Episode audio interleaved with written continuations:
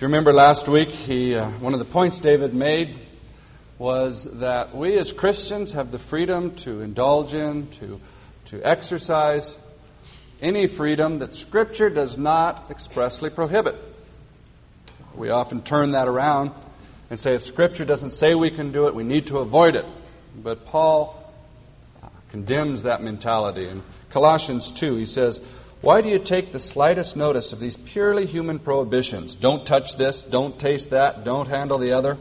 I know these regulations look wise with their self-inspired efforts at worship, their policy of self-humbling, and their studied neglect of the body. But in actual practice, they do honor not to God, but to man's own pride."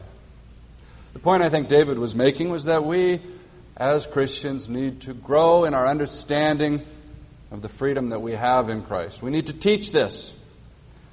And we need to stop judging others who seem to exercise more freedom than we may think appropriate. Instead, we need to listen to their thinking. We need to talk it over with them in an atmosphere of mutual respect. And we need to learn from each other.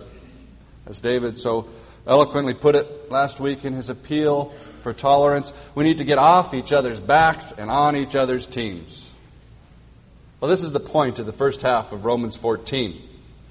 You see, there are a, a large number of things that Scripture doesn't spell out for us, that, that we're left to work through in our relationship with God. And I'm convinced that God did this on purpose so that we would draw close to Him, talk it through with Him as we exert ourselves to become convinced in our own minds. In order for this to happen, we need an atmosphere of freedom, of trust, so that we can honestly talk it through with God and with each other. An atmosphere of judgmentalism or fear inhibits this process and therefore inhibits people's personal relationship with God. We need a glasnost in the church. I remember a young man by the name of Brad who uh, I knew in college, and he had never been to church in his life, but a friend shared the truth about a personal relationship with God through Christ. And he responded gladly, and what a change in his life, a peace and joy. He, uh, uh, his lifestyle began to change. Some of the things like alcohol and drug abuse that had been part of his lifestyle were, were abandoned because he saw that they interfered with his closeness to God. He could talk about little else than God and his newfound intimacy with Him. He uh, learned how to really care for people. Brad grew close to and uh, a number of Christians and eventually joined a church. But the church that he joined was one that felt out of protection for young Christians who might make a mistake, might get hurt. They needed to have rules and policies on all of these questionable issues. Well, I saw Brad about a year later on a school break, and he was a different person. His love for people was no longer obvious. His joy and enthusiasm were gone. And I think worst of all, his intimacy with God seemed to have been replaced by a fear that he was going to do something wrong, or that somebody else might be doing something wrong, or that he himself was going to fail to be pleasing. What had happened was the judgmentalism of others had made him think that God, too, was displeased. Romans fourteen, three and four says, "Let not him who does not indulge judge him who does, for God has accepted him. Who are you to judge the servant of another? To his own master he stands or falls, and stand he will, for the Lord is able to make him stand." God can take care of our brothers and sisters. It's His job. Let Him do it. There's one more thing I want to consider before we go on to chapter fifteen. That is the question, you know, it's clear from fourteen that we are not to judge each other. Paul says it five times there in chapter fourteen. And Jesus Himself said it in Matthew seven, verse one. "Judge not, lest you be judged." Well, what about when we see somebody who really is involved in sin, who's destroying their lives? Shouldn't we say something? Shouldn't we do something? Several times over the past few years, we have come before you as a church and told you about someone who was trapped by sin and asked you to pray for them and appeal to them. Well, is this a contradiction of these principles here? I don't think so. Paul himself says in Galatians six, if a man is caught in any trespass, you who are mature, restore such a one in a spirit of gentleness, each one looking to himself, lest you too be tempted. Bear one another's burdens, and thus fulfill the law of Christ. See, we're called to go after them. In fact, Jesus commands us to do that in, in Matthew eighteen. Well, how do these two fit together? I'd like to uh, take a quick glance at Matthew eighteen uh, to try to answer that question. Verses twelve through fourteen of Matthew eighteen, Jesus had just finished telling a story about a man who had a hundred sheep. And one of those sheep wanders off, is in danger. Because this man loves his sheep so much, he goes after that one sheep. And then Jesus says, verse fifteen, and if your brother sins, go and reprove him in private. If he listens to you, you've won a brother. But if he does not listen to you, take one or two more with you, so that by the mouth of two or three witnesses every fact may be confirmed. And if he refuses to listen to them, tell it to the church. And if he refuses to listen even to the church, let him be to you as a Gentile and a tax gatherer. See, these chapters, chapter fourteen and fifteen of Romans, chapter eighteen of Matthew, are all about love. Love is tolerant. But love does not just abandon someone who is destroying their lives with sin. What we are called to do here in Matthew eighteen is when we see a brother or sister who is entrapped, to go to them. Well, if we do that, how do we know that we're not just going to them about our own personal hang-ups? I mean, that's what chapter fourteen was all about, to stop judging each other. Try to stop putting your decisions on them. Well, how do we know that we're not just doing that? First of all, we go to Scripture. God has told us of, of several things, of many things that will destroy us. Things such as sexual immorality, bitterness, dishonesty, gossiping, drunkenness. A variety of things that God has told us very clearly will destroy us. Well, if that's the situation, it's clear. You need to go to that brother or sister. But even then, there are other safeguards built into the process. You see, the first step is for you to go to them alone. To tell no one. Don't tell your wife. Don't tell your husband. Don't tell your friends. Don't tell your pastor. Don't even share it as a prayer request. Tell no one. Now, there may be a, a point where you need to talk it over with someone because you're unsure how to proceed, and that's all right. But make sure you do it in a way that does not uh, reveal who you're talking about, that doesn't cause people to be suspicious, doesn't cause someone's character to be brought into question. Then you go to that person yourself and you talk it over with them. And if they listen to you, if they turn away from that sin, you have won a brother. You've helped him. But, on the other hand, it may be that you were wrong, that you misjudged them, you misunderstood, you misinterpreted. Well, in that case, you've learned that, and your understanding has grown. And the fact is that you two, as a brother, as brothers in Christ, will be closer, more honest, more open with each other. You understand each other better. Now, if the two of you cannot agree, then the next step comes in. Verse sixteen. But if he will, if he does not listen to you, take one or two more with you, so that by the mouth of two or three witnesses every fact may be confirmed. So you take one or two with you so that the four of you can then sit down and talk it through.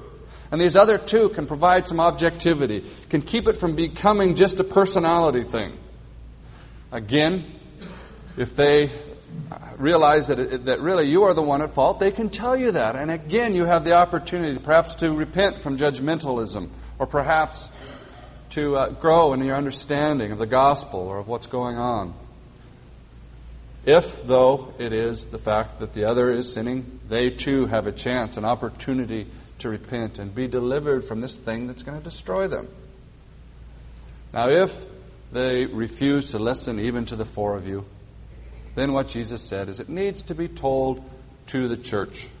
Not as a punishment. Not so that the people in the church can shake their heads and click their tongues.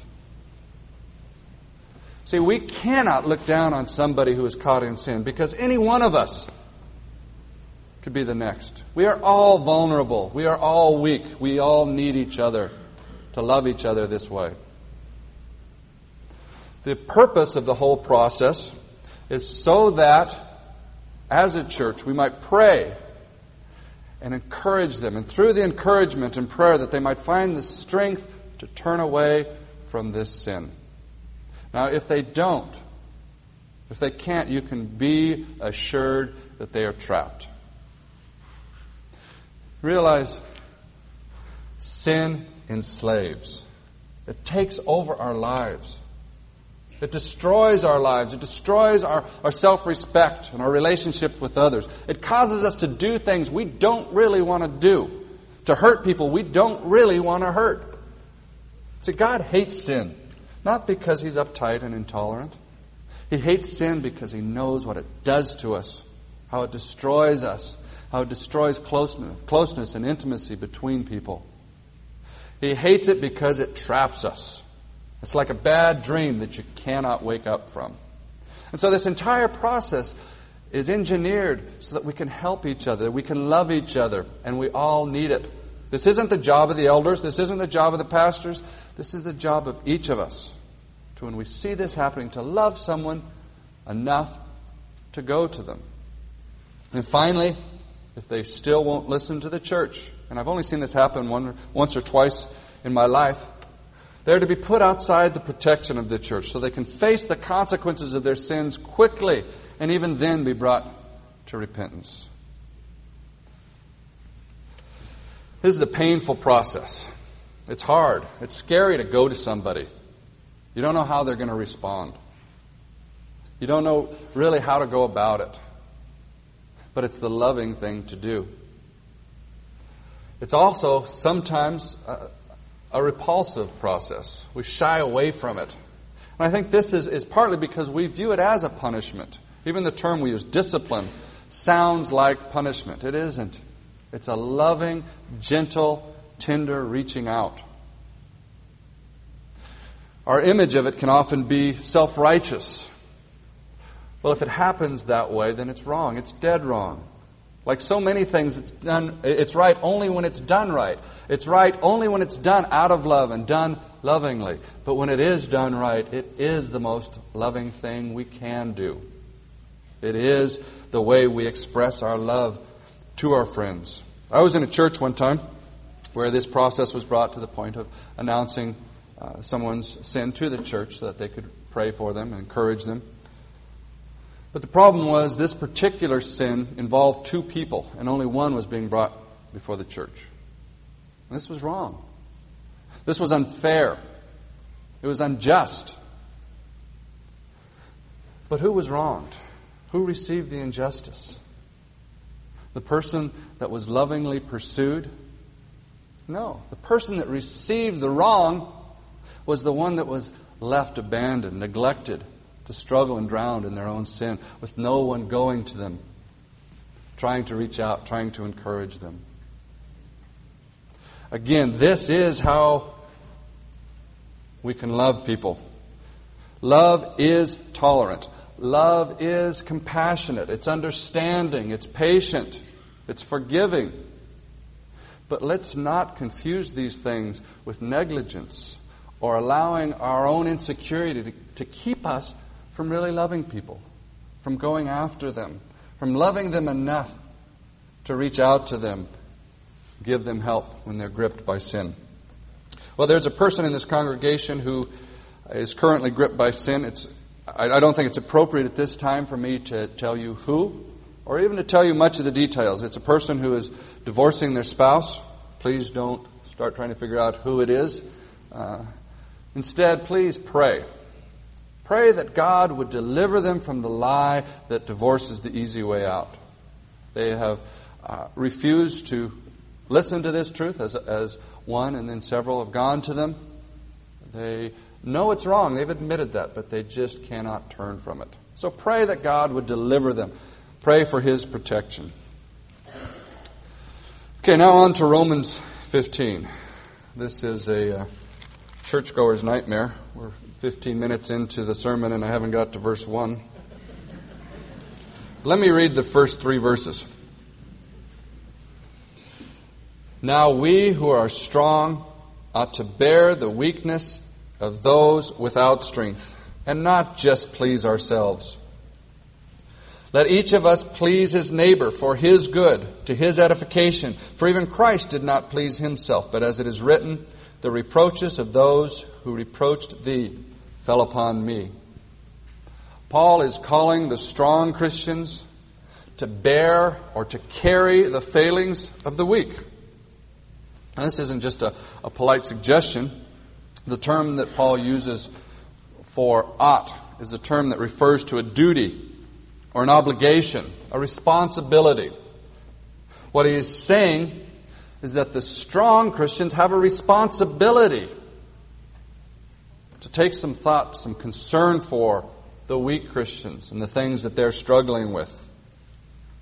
Now, who are the strong and who are the weak? Well, in this passage, in fourteen and fifteen, the strong are the Christians who so thoroughly understand God's goodness and His grace that they've learned to relax in His love, and they don't get caught up too much in worrying about do's and don'ts. And the weak are brothers and sisters in Christ who have not fully grasped the grace of God. That in Christ you are acceptable, you are accepted, and that nothing we can do or not do adds one bit to that acceptance. You see, if you are in Christ, you are delightful to God. Every bit as delightful as if you were Christ Himself. See, in failing to understand this, these weak Christians feel that they need to earn their security by their own efforts, or they need to, to prove their value by their good behavior. And so they're left insecure and fearful.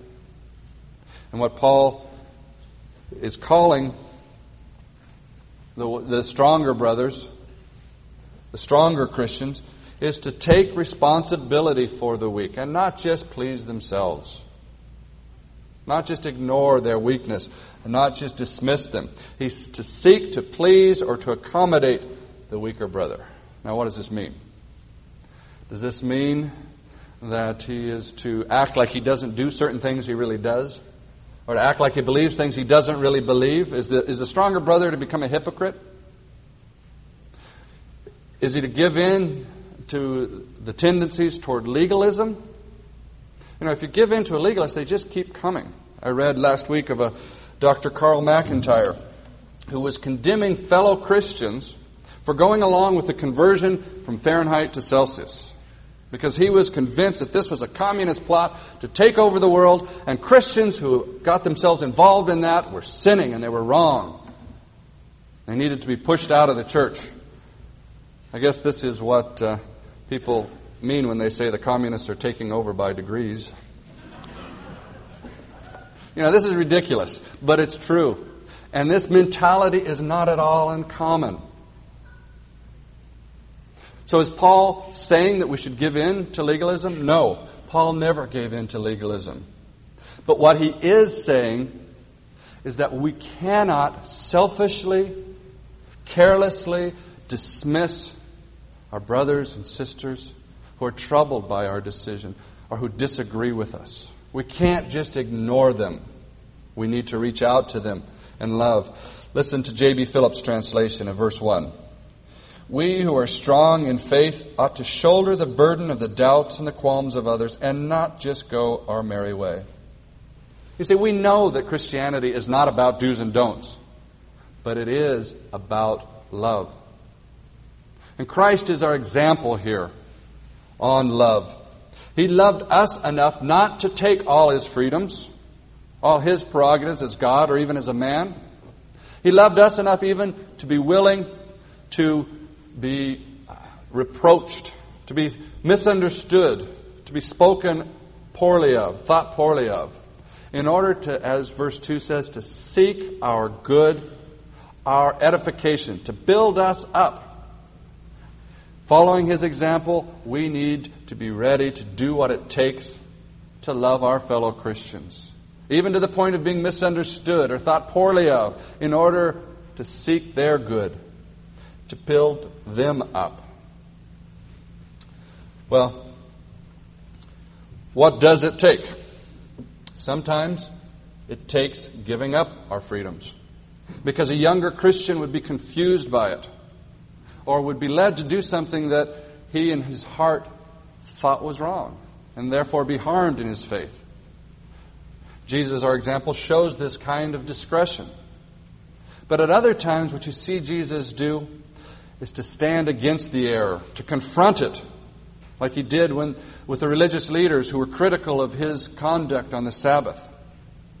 For Jesus to let that error go unchallenged would have been unloving. You see, what Jesus did in the, in the different situations may have been different, but his motive was always the same: to build them up, to seek their good. He never acted out of stubbornness, out of unwillingness to give anything up, even his life, out of a desire to have his own way, out of selfishness. He never responded out of these things. In fact, that's what these chapters in Romans that we're looking at are all about. Not what's right, who should do, who is right, who is wrong, setting up rules. What it's about is reminding us that what is important is loving each other. That is the priority. And God, through these chapters, calls us to be willing to die, willing to die to our desire to do whatever we want, willing to des- to die to our desire to be right, or even to our desire to live our own lives and not get involved in anybody else's business. He calls us to die to these things in order to love. Why do you think he calls us to love like this? I mean, there are times when that is a real drag. To have to put up with somebody who's critical of us, and not only put up with it, but care. To go to that person and talk it through with them. To maybe change our lifestyle out of protection for them. To really give up things that are important to us. To go after people who are sinning so that we can love them. That is a real burden. I don't know any other way to look at it. Why does God call us to that? Does he like to just weigh us down so that we don't get the gusto in life?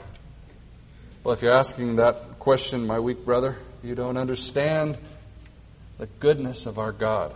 You see, this is the way God loves. He tried it and he likes it. You see, he wants us to experience a quality of life that leaves selfishness and pettiness in the dust. One of the mind blowers of Christianity, I think, is that we discover there freedoms that we never even knew existed. One of those freedoms is the freedom from the slavery of selfishness. I was talking with a friend who I greatly respect recently. He was telling me of some very difficult circumstances God had been taking him through and some very hard lessons he was learning about himself. And as he was telling me th- these gruesome things, his peace and his joy were just overwhelming. So I stopped him in the middle and I said, why, are, why does this stuff make you happy? And he said, because I've discovered that I don't have to be angry. I don't have to control situations. I'm free. I can trust God. Now that's a freedom. That's a real freedom. I was... Um, remember watching a, a Twilight Zone episode a long time ago, which a little boy uh, was given the ability to wish for anything he wanted. He started off by wishing for a lot of candy and toys. Then he realized his little sister annoyed him, so he wished that she couldn't talk. And then his parents crossed him, and so he wished they were gone. And he would start wishing for, for friends to come over, but after a while, you know, children get into disagreements and squabbles, so he'd wish them dead or gone.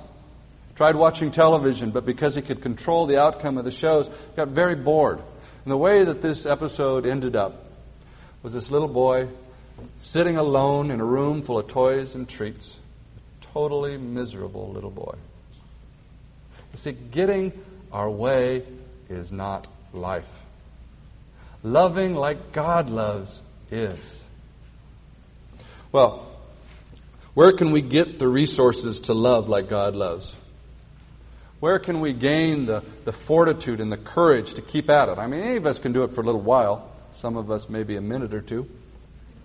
But where can we get the courage and the fortitude to keep going after it?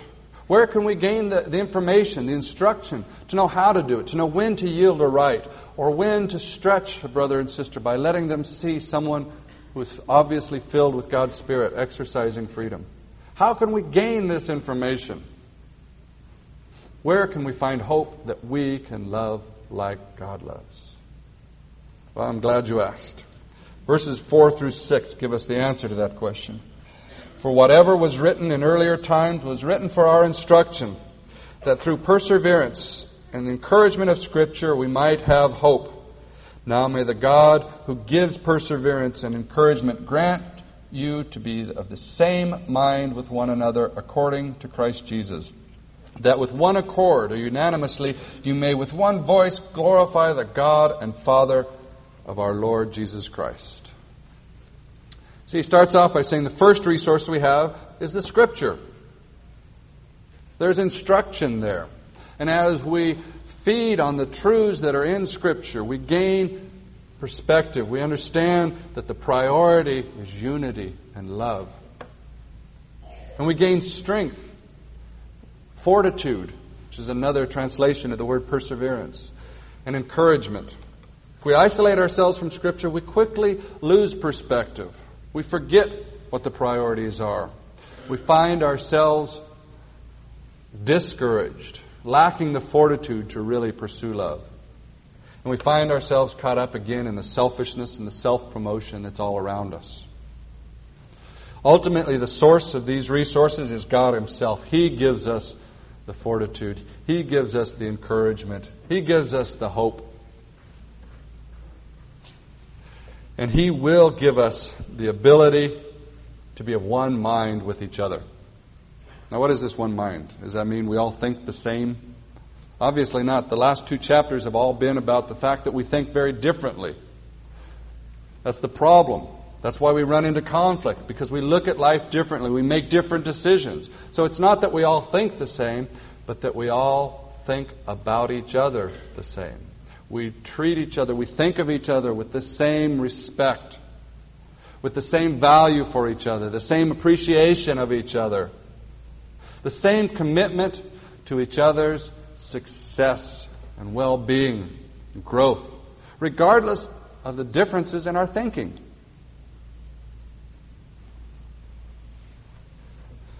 And the result is that unanimously we glorify the God and Father of our Lord Jesus Christ. With these uh, resources available, the Scripture and God who provides these resources, if all we will, if we will ask, with these resources available, Paul gives us a direct command, verse seven. Therefore, accept one another, just as Christ also accepted us, to the glory of God.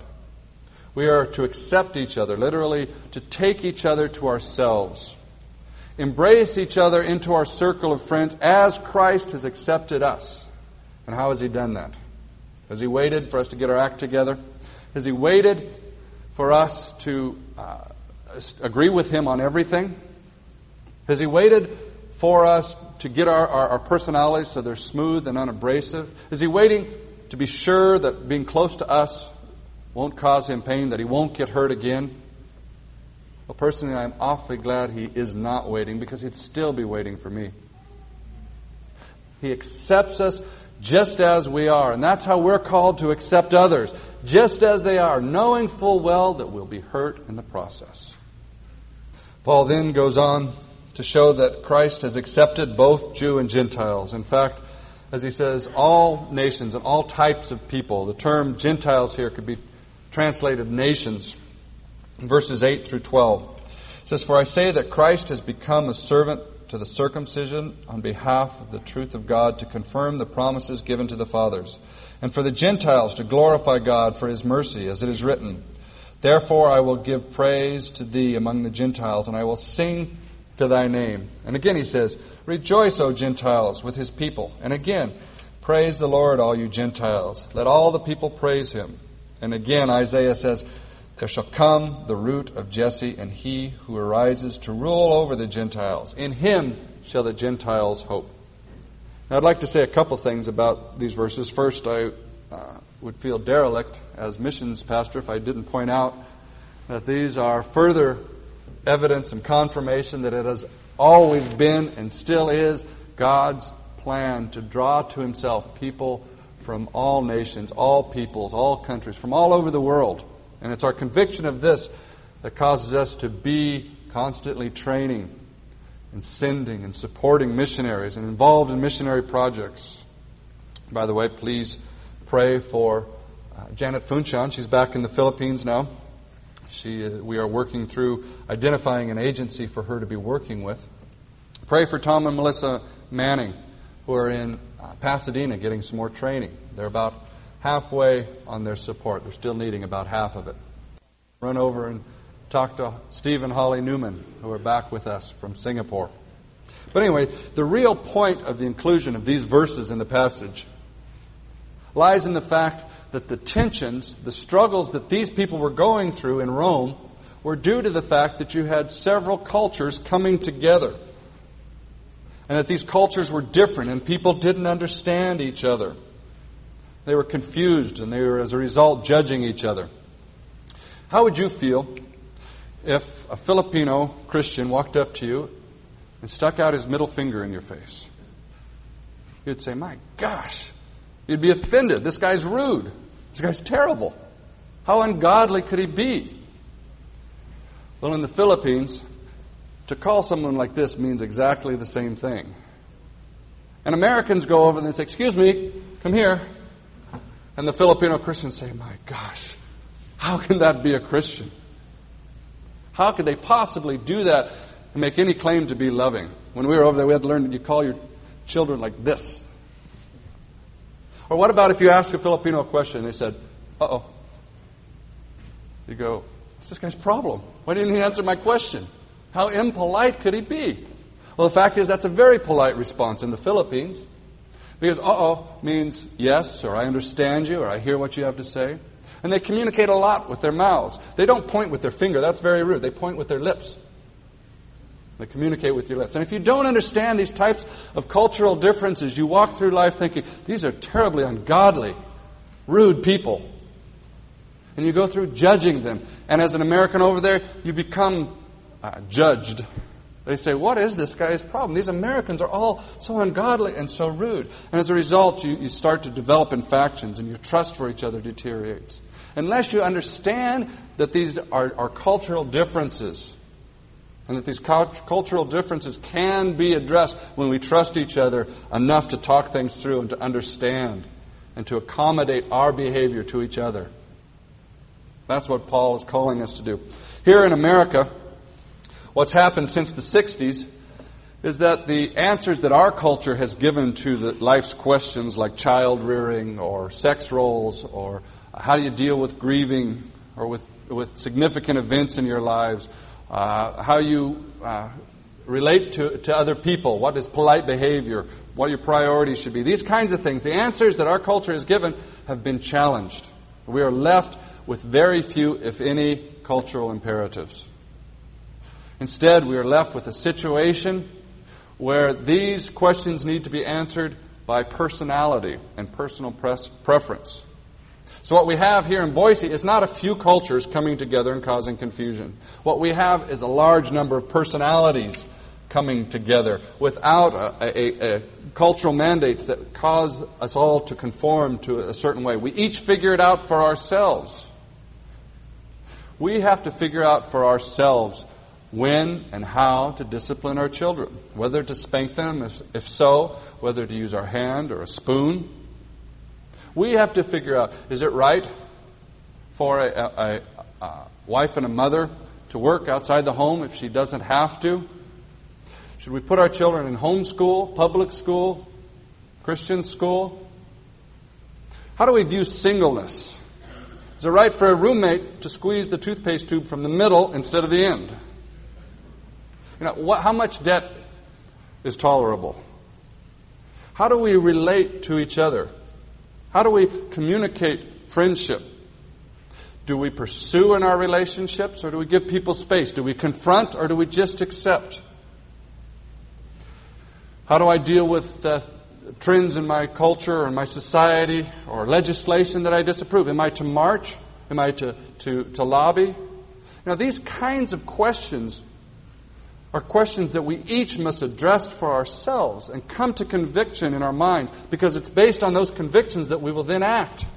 And having gone through the difficult process of being convinced in our own minds, often these issues are very important to us. We're very sensitive about. It's been my experience that these types of questions and the differences that Christians, um, different conclusions that Christians come to, are the major source of conflict, disunity, confusion, hurt feelings among us here. Not as much uh, issues like drinking or dancing or smoking, the things we talked about last week. But these personality issues, these decisions, these preferences that we have, have come to. But we need to understand that the principles applied to cultural differences are just as applicable to these differences. We don't judge someone who has come to a different decision than us.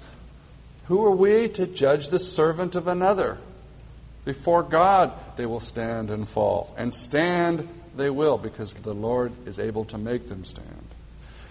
And we cannot disregard or selfishly uh, uh, ignore someone who struggles with the decisions we've made and who has a problem with that and wants to come and talk to us about it, or is struggling with that. We can't abandon them. We need to reach out to them and love them as someone whom Christ has died for. In all of this, I think it's essential that we remember three things. First, God has given us a very simple job description when it comes to others. It's not easy, but it's very simple. It is not our job to change other people. It is not our job to convince them that we are right, or even to be right, actually. It is not our job to win their respect by the force of our arguments. It is our job to love them. And that means encouraging them in their relationship with God, supporting them in the decisions that they have made, really, honestly, deeply desiring their success. And finally, the the uh, or no, excuse me, the second thing to remember is that none of us have it together yet. We need each other. We're all in process. We're all trying to figure it out together with God as we talk it over and as we pray about it and as we examine the Scriptures. So let's work together,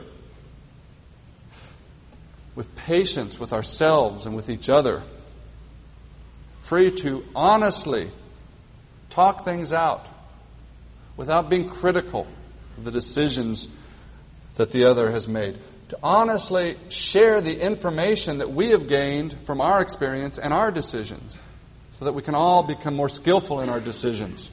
There's so much we can learn from each other if we will just swallow our pride and let God teach us.